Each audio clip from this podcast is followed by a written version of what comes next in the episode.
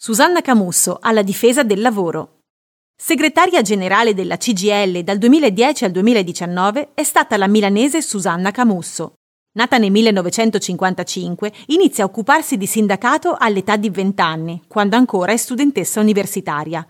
Frequenta il corso di laurea di lettere antiche e intanto coordina le attività sindacali sul diritto allo studio, per i corsi delle 150 ore della Federazione Lavoratori Metalmeccanici Milanese, dal 1977 a soli 22 anni e fino al 1997 è dirigente locale della FIOM milanese, Federazione Impiegati Operai Metallurgici, poi di quella lombarda ed infine nella segreteria nazionale dello stesso sindacato dei metalmeccanici della CGL, con l'importante competenza sulle produzioni automobilistiche e siderurgiche, Susanna Camusso assume poi la segreteria regionale della FLAI, Federazione Lavoratori Agroindustria, il sindacato del settore agroindustriale della CGL e nel 2001 viene eletta segretario generale della CGL della Lombardia.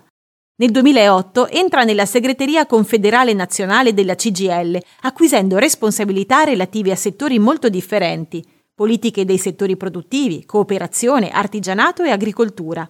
L'8 giugno 2010 viene eletta vice segretario generale vicario della CGL, con la responsabilità del coordinamento degli ambiti di lavoro trasversali ai dipartimenti. Raggiunge l'apice della carriera all'inizio del mese di novembre del 2010, quando succede a Guglielmo Epifani come segretario generale della CGL. È la prima donna ad essere eletta alla guida del principale sindacato italiano.